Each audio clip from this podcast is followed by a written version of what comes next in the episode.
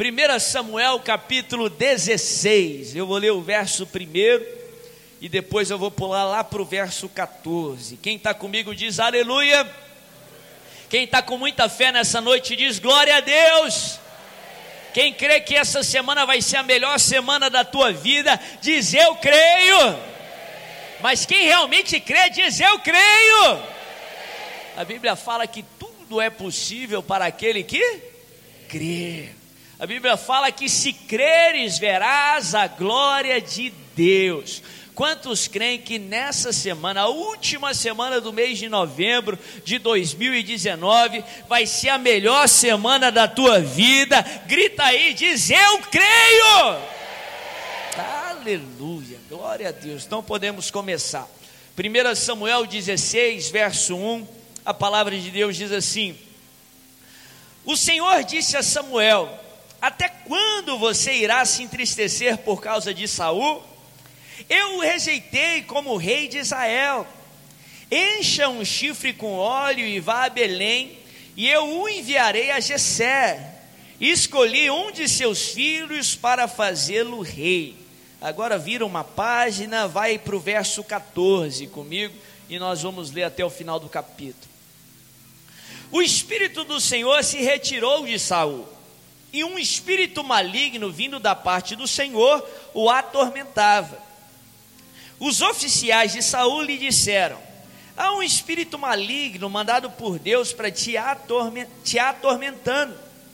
Que o nosso soberano mande esses seus servos procurar um homem que saiba tocar a harpa. Quando o espírito maligno vindo da parte de Deus se apoderar de ti, o homem tocará a harpa e tu te sentirás melhor. E Saul respondeu aos que o serviam: Encontrem alguém que toque bem e tragam-no até aqui. Um dos oficiais respondeu: Conheço um filho de Jessé, de Belém, que sabe tocar harpa. É um guerreiro valente, sabe falar bem, tem boa aparência e o Senhor está com ele. Então Saul mandou mensageiros a Jessé com a seguinte mensagem: Envie-me o seu filho, que cuida das ovelhas. Jessé apanhou um jumento e o carregou de pães, uma vasilha de couro cheia de vinho e um cabrito e os enviou a Saul por meio de Davi, seu filho. Davi apresentou-se a Saul e passou a trabalhar para ele. Saul gostou muito dele e Davi tornou-se o seu escudeiro.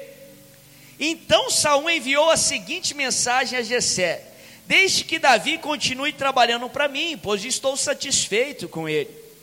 Sempre que o espírito mandado por Deus se apoderava de Saul, Davi apanhava a sua harpa e tocava.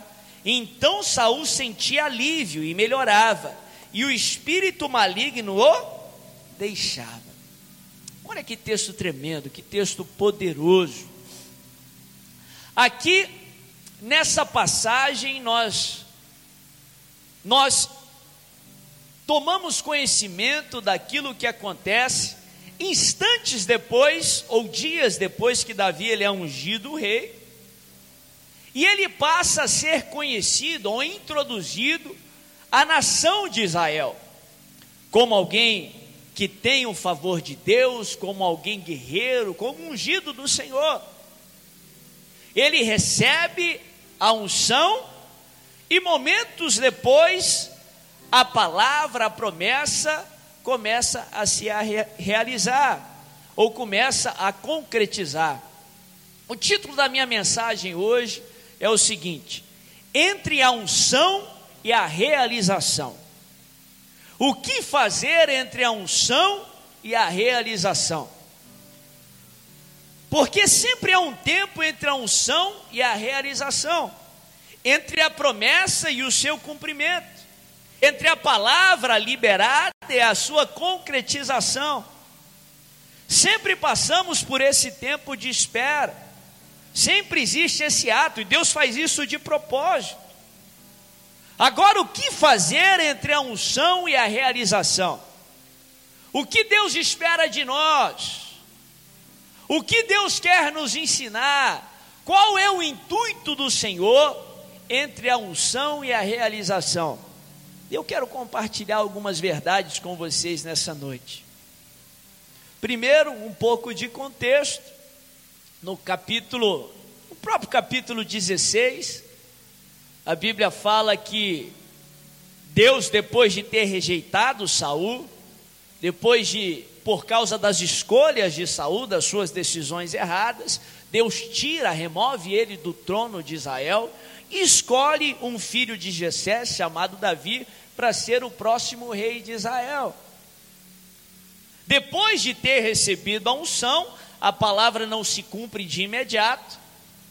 Pelo contrário, se você estudar na Bíblia, demoram-se 13 anos para que Davi venha a assumir a posição de rei de Judá uma parte só da nação de Israel, demoram-se mais sete anos, o totalizando 20 anos para que aquela unção, aquela palavra venha de fato se concretizar, e Davi se torna o rei de Israel.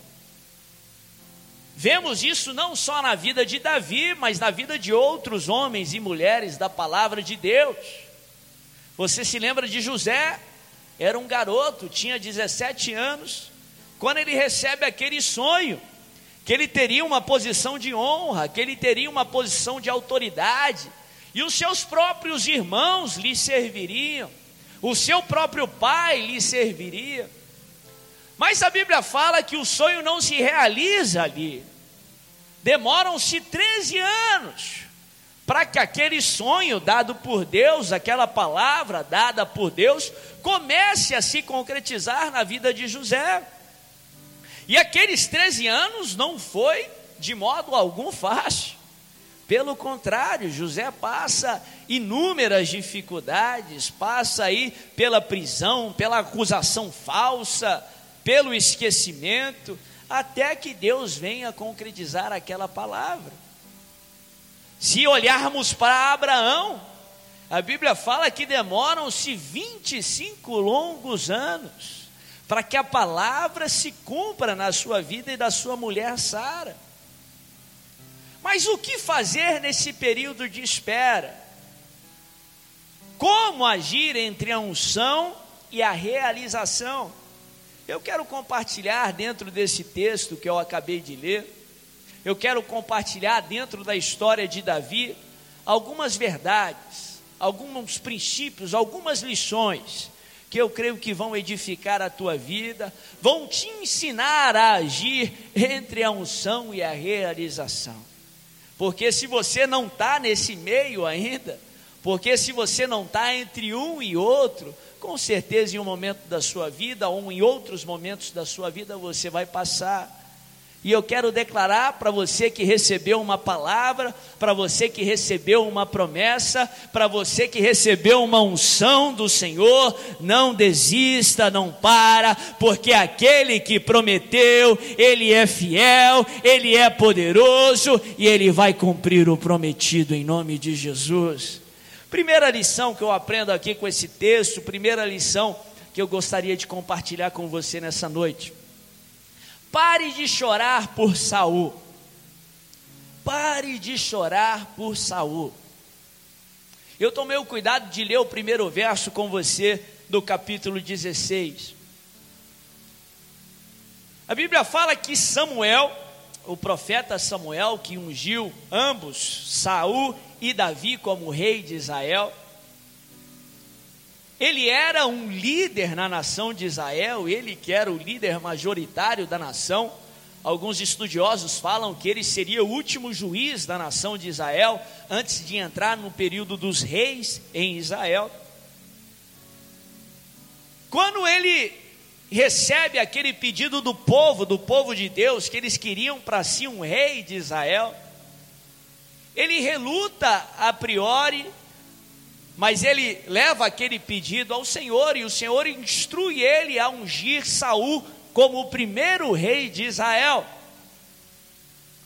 A Bíblia fala que durante aquele processo de unção, durante a formação de Saul, Samuel teve um papel extremamente ativo. Foi Samuel que foi usado por Deus para mentorear, para ensinar, para formar Saul como o grande rei que ele foi, o primeiro rei de Israel. Samuel foi usado por Deus para liberar inúmeras promessas a Saul e a sua descendência, que se ele tivesse sido fiel ao Senhor, elas teriam sido cumpridas na sua descendência, na sua família. Interessante que, em contraste com Davi, Samuel foi muito próximo de Saul. Se você estudar depois a vida de Davi, Samuel só encontrou com Davi por duas vezes em toda a sua vida. Mas diante do primeiro rei de Israel, diante de Saul, Samuel teve um processo extremamente ativo. Samuel tinha uma afetividade a Saul como um discípulo, como um filho. Mas a Bíblia fala que esse Saul, que tinha tanto potencial, que tinha sido escolhido por Deus, tomou decisões erradas. Escolheu o caminho da desobediência. E por isso Deus removeu ele do trono de Israel. A Bíblia fala que Deus lhe deu uma nova chance, porque Deus é Deus de segunda chance. Mas mesmo assim, ele tomou a decisão errada e escolheu o caminho da desobediência. E por isso Deus usa o próprio Samuel para mandar o recado a Saul que Deus o havia rejeitado. E no lugar dele, Deus havia escolhido alguém para ocupar o trono de Israel. A Bíblia fala que Samuel se entristece muito com aquilo. A Bíblia faz questão de trazer esse detalhe. Samuel frustrado, Samuel decepcionado,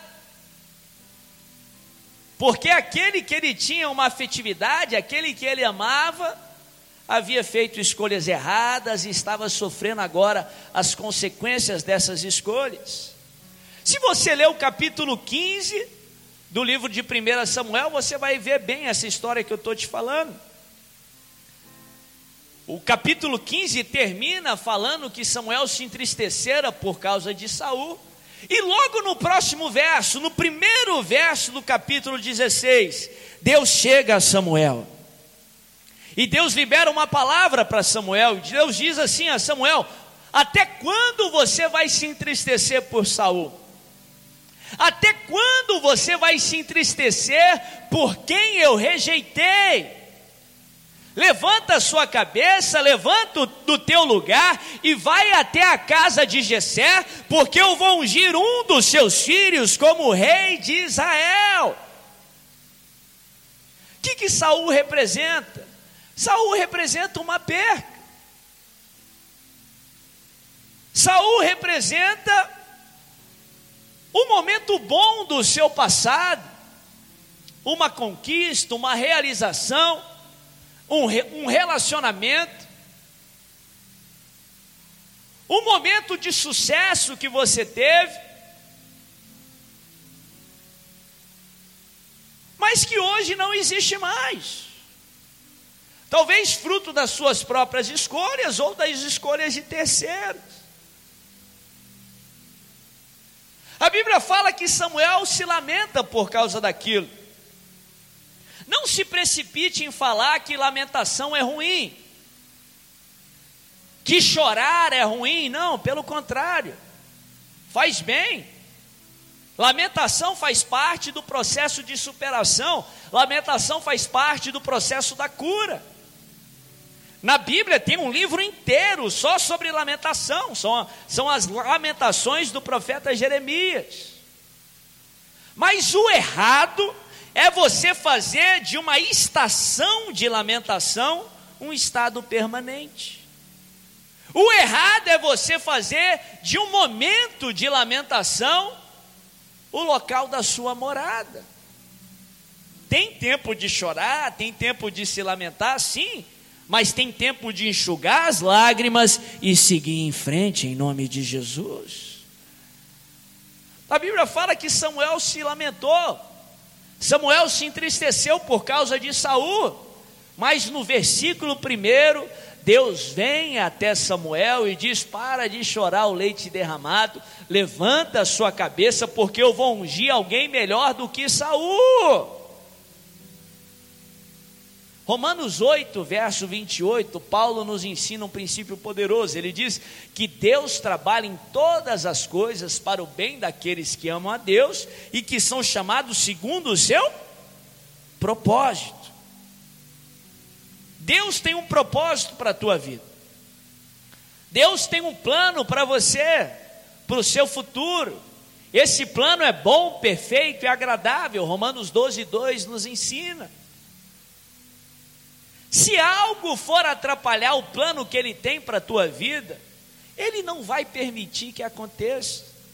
Se algo for atrasar ou interferir o propósito que Ele tem para você, Ele não vai permitir que aconteça.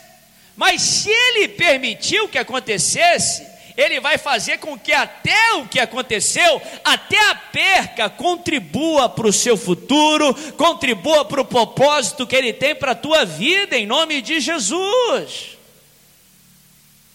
Interessante que depois de Saul, Samuel vai ungir nada menos do que Davi, o rei Davi que não foi nenhum comum, não foi simplesmente um rei, até hoje em Israel é conhecido como o maior rei de Israel. Foi a única pessoa na palavra de Deus que o próprio Deus lhe dá um título de muita honra, de homem segundo o meu coração. Davi é uma figura clara de Cristo Jesus. Aliás, Jesus vem da descendência de Davi. Agora preste bem atenção, meu irmão. Se Samuel ficasse chorando por Saul, se Samuel ficasse lamentando por Saul, ele perderia Davi. Deixa eu te dar essa palavra de Deus nessa noite. Para de chorar por causa de Saul. Já lamentou, já chorou?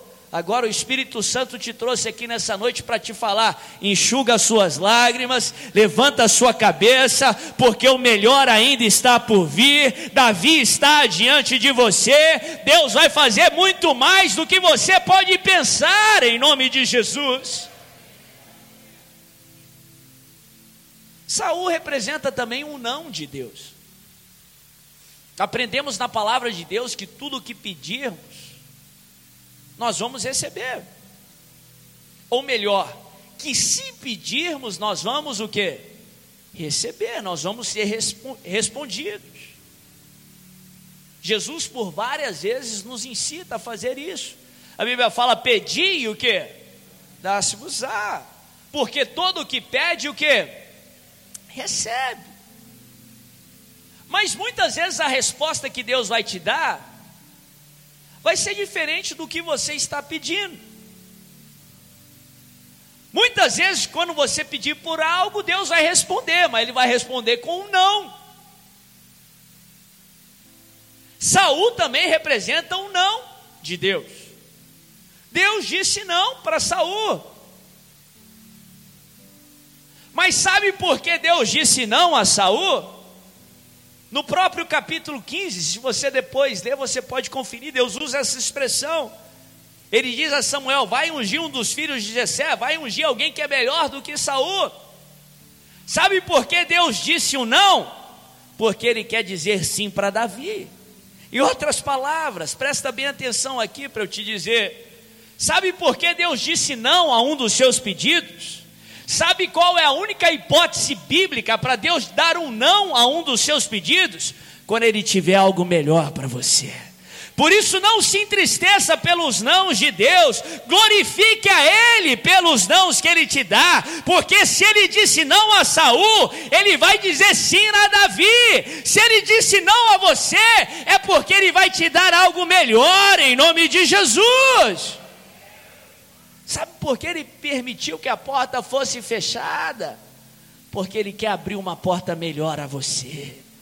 Por isso, para de lamentar por causa de Saul. Fala para o teu irmão, para de lamentar por causa de Saul.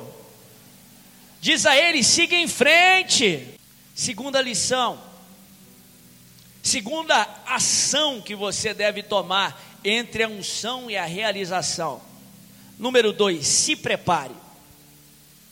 Fala para o teu irmão, se prepara. Fala para a pessoa que está do outro lado, diz se prepara. Presta bem atenção aqui. Por que, que nós experimentamos o tempo da espera? Por que, que todos nós, em vários momentos da vida, vamos ter que esperar? Por que, que Deus quer que depois do plantio, depois da semeadura, você espere pela colheita? Por que, que Deus quer que você espere depois da unção até a realização da sua promessa? Porque Ele quer que você se prepare. Porque Ele quer te preparar. Interessante que é até um processo natural, um processo involuntário que acontece com o tempo. Enquanto o tempo passa, você está amadurecendo, você está crescendo, querendo ou não, o tempo tem os seus efeitos. Presta bem atenção aqui. Deus não nos dá nada sem estarmos preparados. Deus não vai te dar nada que você não esteja preparado para receber. Deus não nos dá nada além da nossa capacidade. Nada seja prova, seja problema, Ele não te dá um problema acima da sua capacidade, Ele não te dá uma batalha que você não possa lutar e prevalecer, Ele não te dá um caminho que você não possa percorrer, Ele não te dá uma cruz que você não possa carregar. Então, se você aqui nessa noite chegou pensando em desistir, pensando que não daria conta, o Espírito Santo te trouxe aqui para te lembrar que se Ele permitiu você enfrentar, é porque você pode lutar e você pode vencer, você pode percorrer e chegar até onde Deus tem para você. E Deus não nos dá uma bênção, uma dádiva, acima da sua capacidade. Deus não te dá uma bênção que você não esteja preparado para ter, que você não esteja preparado para desfrutar, ou para sustentá-la com você. Ele não vai te abençoar acima da sua capacidade. Por isso que é importante o preparo, por isso que é importante a preparação, por isso que muitas vezes Deus vai te fazer esperar. A espera não é para o teu malefício, não. A espera é uma benção. É uma benção do Senhor. Porque se Ele te abençoasse sem você estar preparado, você ia perder a benção. Se ele te abençoasse sem você estar preparado, a bênção seria pesada demais para você. A bênção seria uma maldição.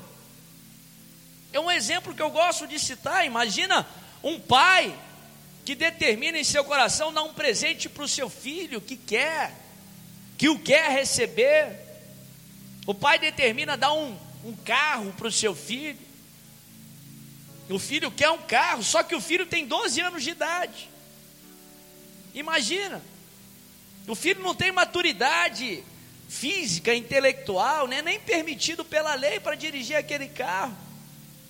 Aquilo se tornaria uma arma, um malefício para ele e para outras pessoas.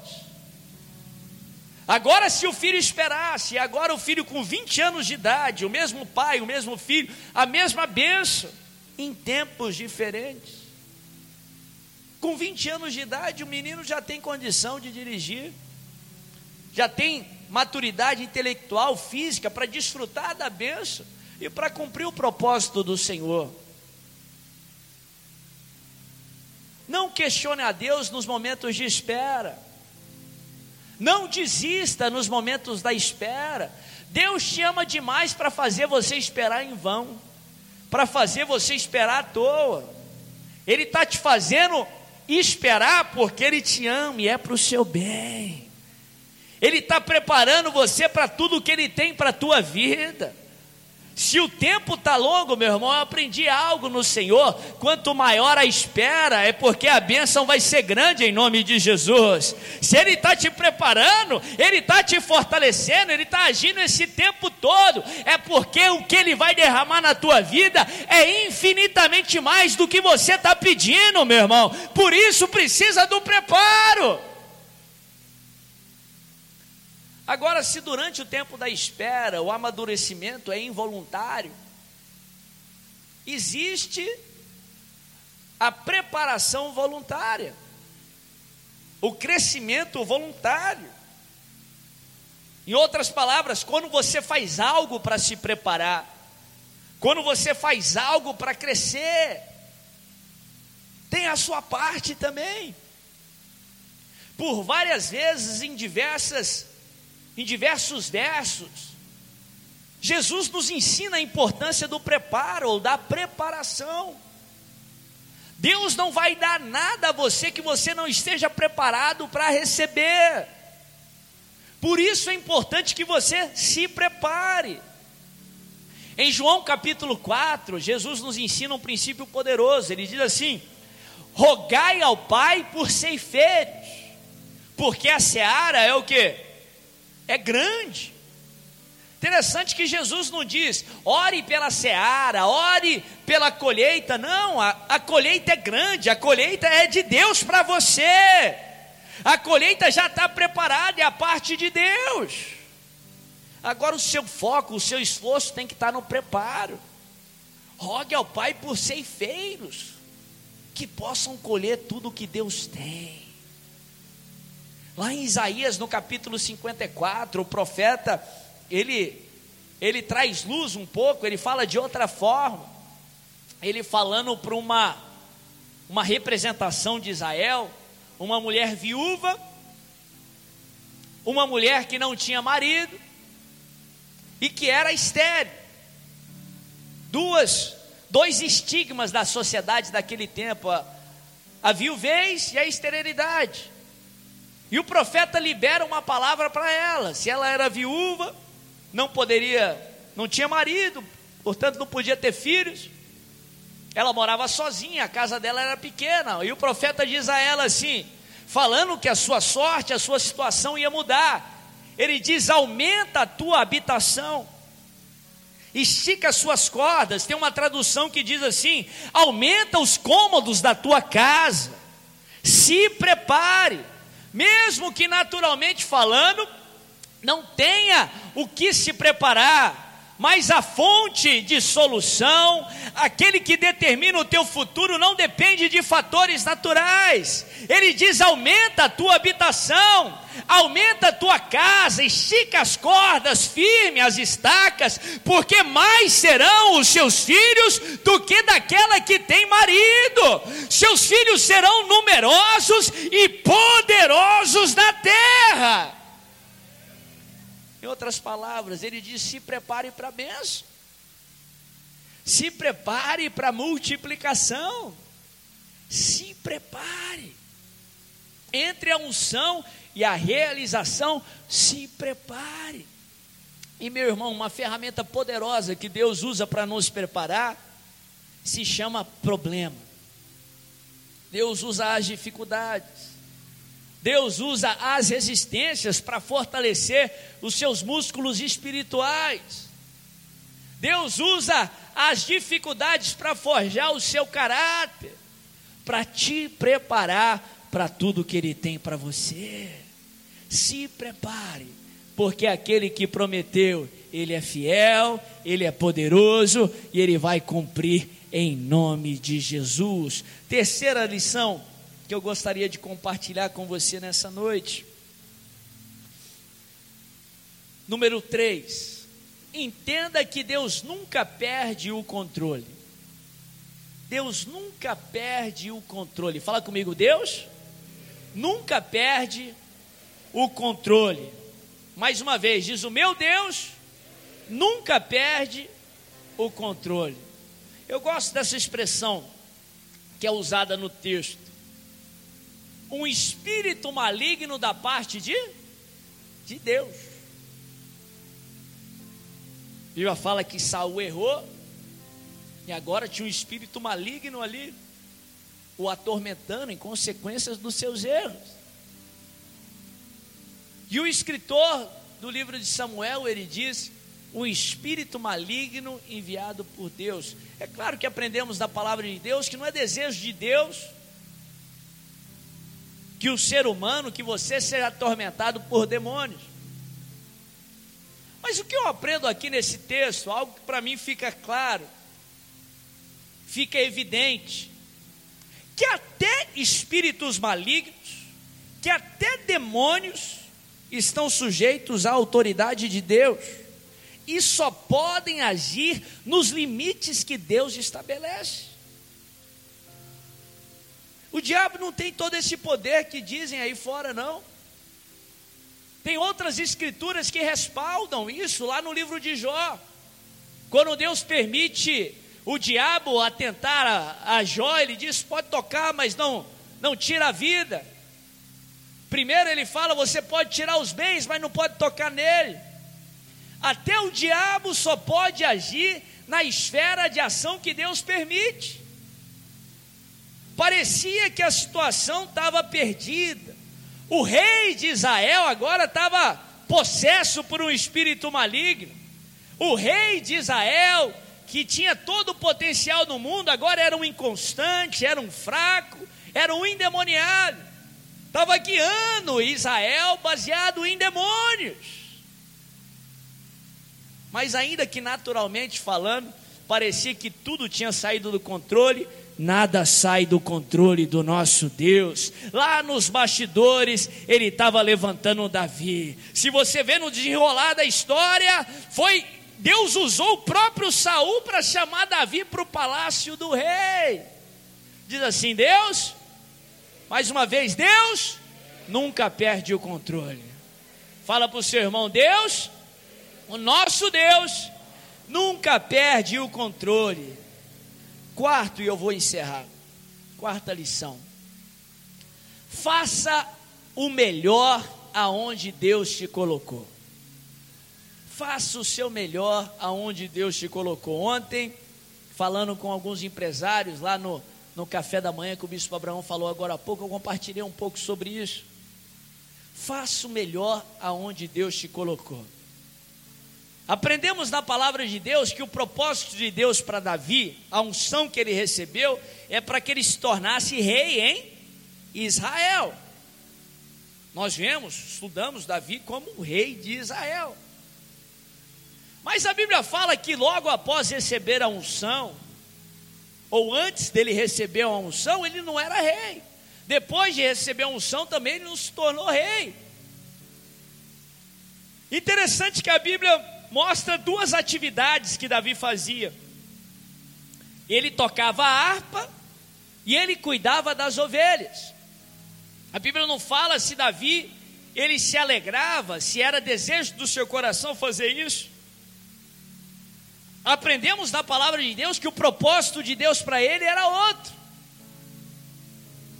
A Bíblia fala que quando Samuel foi ungir um rei em Israel, dentre os filhos do seu pai, Davi foi enviado para cuidar das ovelhas, ele nem foi chamado para estar ali na reunião. Ele tocava a harpa e ele cuidava das ovelhas. A Bíblia não fala se ele gostava disso, a Bíblia fala que o propósito de Deus para ele era outro. Mas mesmo assim, a Bíblia faz questão de mostrar que tanto a harpa quanto o cuidado das ovelhas, Davi fazia com excelência.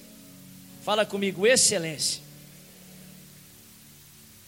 A Bíblia fala que foi o fato de Davi tocar a harpa muito bem que fez com que Saul chamasse ele para o palácio.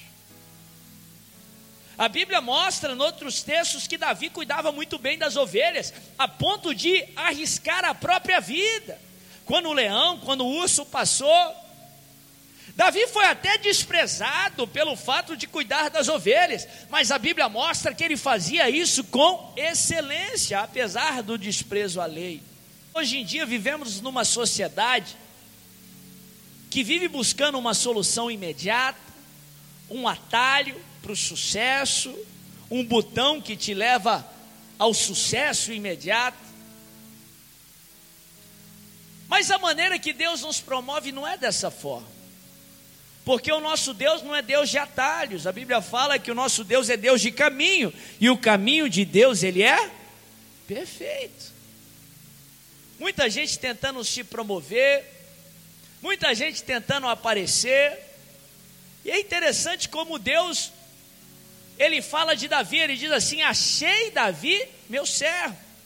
Foi Deus que promoveu Davi. O que que Davi fez? Davi não forçou a barra atrás de um atalho. Davi não tentou se mostrar, sabe o que, que Davi fez? Ele fez o melhor aonde Deus havia o colocado. Ele foi um excelente arpista, foi um excelente pastor de ovelhas e por isso Deus o promoveu. Colossenses capítulo 3, verso 23, Paulo elucida esse princípio dizendo assim: tudo que você fizer, faça de todo o teu coração, como que se ao Senhor e não a homens Aí ele diz no verso 24 assim: porque é Deus que vai te trazer a recompensa. A sua recompensa não vem de homens, a tua recompensa vem de Deus. Faça o seu melhor onde Deus te colocou, ainda que o lugar que você esteja não seja o lugares dos sonhos seus, não seja aquilo que Deus prometeu a você. Faça o melhor aonde Deus te colocou. Haja com excelência onde Deus te colocou, porque a tua recompensa vai vir de Deus.